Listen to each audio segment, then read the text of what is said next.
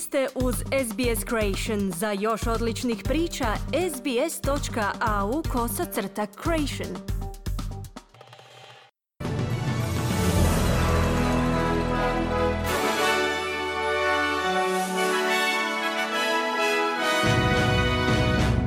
Današnjim vijestima poslušajte propalestinski prosvjednici omeli govor američkog predsjednika Joe Bidena.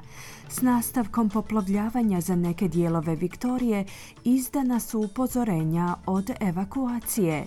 I u prometnoj nesreći u Brazilu poginulo najmanje 25 osoba, a šestero ih je ozlijeđeno.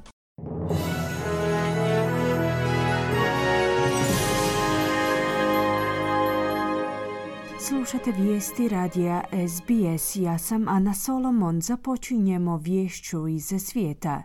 Prosvjednici koji su pozivali na prestanak sukoba u Gazi su omeli jučerašnji govor američkog predsjednika Joe Bidena. Biden je održao govor u crkvi majke Emanuele u saveznoj državi South Carolina, kojega je prekinula skupina prosvjednika vičući, citiramo, hitan prekid sukoba. Without the truth, There's no light. Without light, there's no path from this darkness.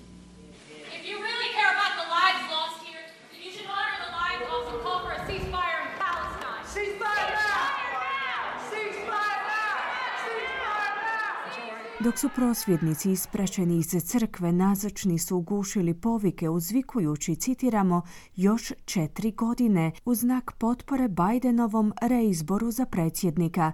U svojem odgovoru na zahtjeve prosvjednika Biden je kasnije izjavio da je potiho surađivao s izraelskom vladom kako bi je potaknuo na ublažavanje svojih napada i citiramo u značajnoj mjeri napuštanja gaze. Nastavljamo vijestima iz zemlje. Iz službi za zaštitu i spašavanje su izdali upozorenja diljem određenih dijelova Viktorije, budući da su neki gradovi zabilježili tromjesečni prosjek oborina u samo jednom danu. Meteorolog Angus Hines je za Kanal 9 izjavio da unatoč smanjenju oborina još uvijek postoji velika prijetnja od poplava. So rain-wise, yes, the, uh, the wet weather has come and gone for most of the state. Still anticipating a few showers for the eastern half of Victoria, mostly around that Gippsland region. Što se kiše tiče, vlažno vrijeme je došlo i prošlo za većinu države. Još uvijek očekujemo nekoliko pljuskova u istočnoj polovici Viktorije,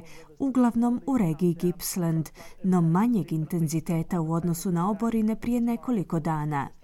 Kao što smo ranije kazali, unatoč tome što je kiša prestala padati, Poplave će trajati još nekoliko dana, budući da je potrebno neko vrijeme da se vodostaji nabojalih rijeka polako spuste. Dakle, utjecaj poplava definitivno su još uvijek prisutni tijekom današnjeg i sutrašnjeg dana, izjavio je Heinz. Čelnik oporbe u Viktoriji John Pesuto je pozvao vladu da osigura da poplavama oštećene zajednice u Viktoriji dobiju potporu koja im je potrebna. Stanovnici Viktorije se spremaju za poplave koje će poplaviti i izolirati njihove domove, budući da su vlasti izdale nalog za evakuaciju za žitelje nekoliko gradova. Iz službi za zaštitu i spašavanje su također izdali upozorenje od evakuacije za gradove Rochester i Seymour, ističući da je prekasno za napuštanje jeja u dolini Goldborn. Viktorijski oporbeni čelnik John Pesuto je za Kanal 9 izjavio da mnoštvo stanovnika Rochestera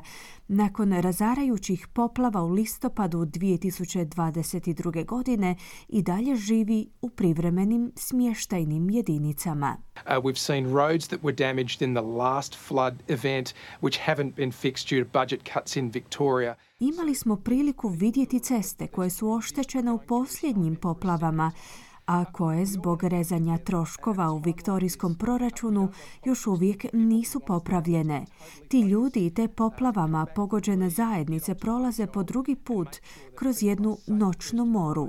U vremenima poput ovih svi se želimo ujediniti. Ne želimo da se politika miješa u ovo pitanje, no želimo da se vlada u potpunosti usredotoči na ovaj problem te da prije svega osigura da su ljudi na sigurnom, te da dobiju pomoć koja im je očito potrebna, zaključio je Pesuto. Postoji nekoliko naloga za pomno praćenje situacije za nekoliko područja duž rijeke Goldbourne, počevši od sela Murchison do grada Sheppertona. Za jugoistok Queenslanda se predviđaju dodatne vremenske neprilike, dok ova regija još uvijek broji štetu prouzrokovanu nedavnim olujama. Iza Zavoda za meteorologiju tijekom današnjeg dana predviđaju mogućnost velikog grmljavinskog nevremena u unutrašnjosti Gold Coasta. Oborine se od današnjeg dana predviđaju diljem jugoistočnog dijela Queenslanda i sjevernog Novog Južnog Walesa, no količina oborina će temeljem prognoza biti značajno niža u odnosu na ono što su nedavno iskusili u toj regiji. Na sam Božić tornado se obrušio na Gold Coast, popraćen olujama i poplavama koje su se također obrušile i na regije Logan te Scenic Rim. Nakon snažnih oluja kolegama iz Queenslanda su u pomoć priskočili djelatnici Viktorijske službe za zaštitu i spašavanje. Povećanje cijena najma se nastavilo i tijekom blagdanskog razdoblja. Najnovije izvješće Prop Track Market Insight je pokazalo da je srednja vrijednost najamnina na nacionalnoj razini nastavila svoj munjeviti uspon, povećavši se za 1,8% u prosinačkom kvartalu na 580 dolara tjedno. Usporedivši taj postotak s lanjskim, radi se o povećanju od 11,5%, što znači da su tjedne cijene najma za 60 dolara skuplje u odnosu na isto razdoblje lani. Cijene u većim australskim gradovima su se povećale za 13,2% u odnosu na lanjsku godinu, čime je prosječna cijena tjednog najma stambene jedinice u Sidneju, Melbourneu i Brisbaneu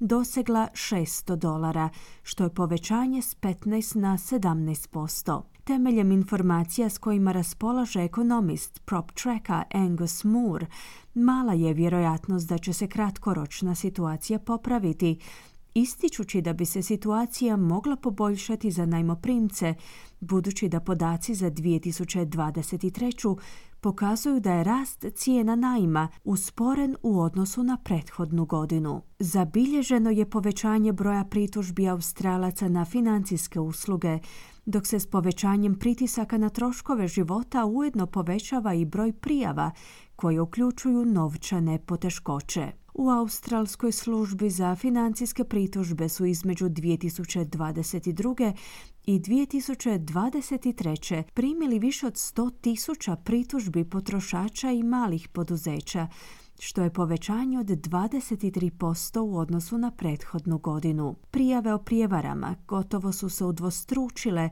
s 4611 na oko 9000, dok su pritužbe na financijske poteškoće porasle za 29% u odnosu na lanjsku godinu. Glavni ombudsman i izvršni direktor AFCA David Locke je kazao da to odražava krizu troškova života i rastućih kamatnih stopa. Australci su se najviše žalili na neovlaštene transakcije kašnjenja u rješavanju zahtjeva, kvalitetu usluga, iznose potraživanja kao i na njihova odbijanja. Nakon značajnih propusta u sustavu, vlada sjevernog teritorija lobira pri Commonwealthu za ponovnu uspostavu samostalne pravne službe za središnju Australiju. Odvjetnici su se uputili u Darwin kako bi podržali usluge u Alice Springsu te osigurali aboriđinima pristup pravosudnom sustavu. Prije otprilike šest godina godina pravosudna služba za aboriđine Sjeverne Australije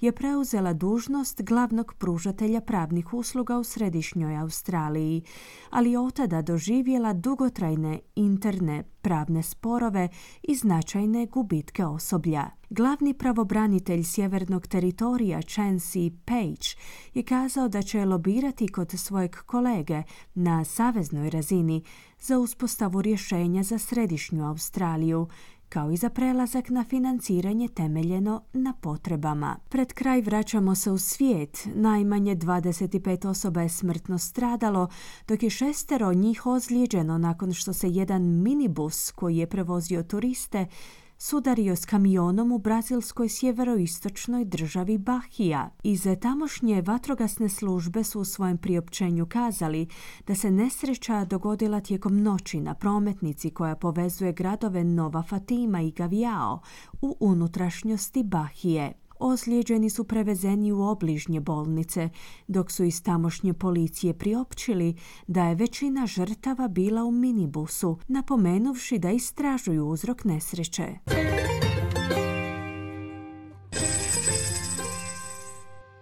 Danas jedan australski dolar vrijedi 0,67 američkih dolara, 0,61 euro te 0,53 britanske funte. I na koncu kakvo nas vrijeme očekuje tijekom današnjeg dana u većim gradovima Australije. Perth uglavnom sunčano no vjetrovito uz najvišu dnevnu temperaturu do 31 stupanj Celzijev. Adelaide vedro 25. Melbourne djelomična naoblaka 25.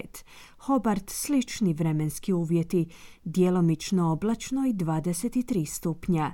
Canberra pljuskovi 27, Sydney manji pljuskovi 28, Brisbane pljuskovi 30 i na posljedku Darwin gdje će prevladavati pljuskovi te mogućnost razvoja olujnog nevremena uz najvišu dnevnu temperaturu do 32 stupnja Celzija. Slušali ste vijesti radija SBS. Za više vijesti posjetite SBS News.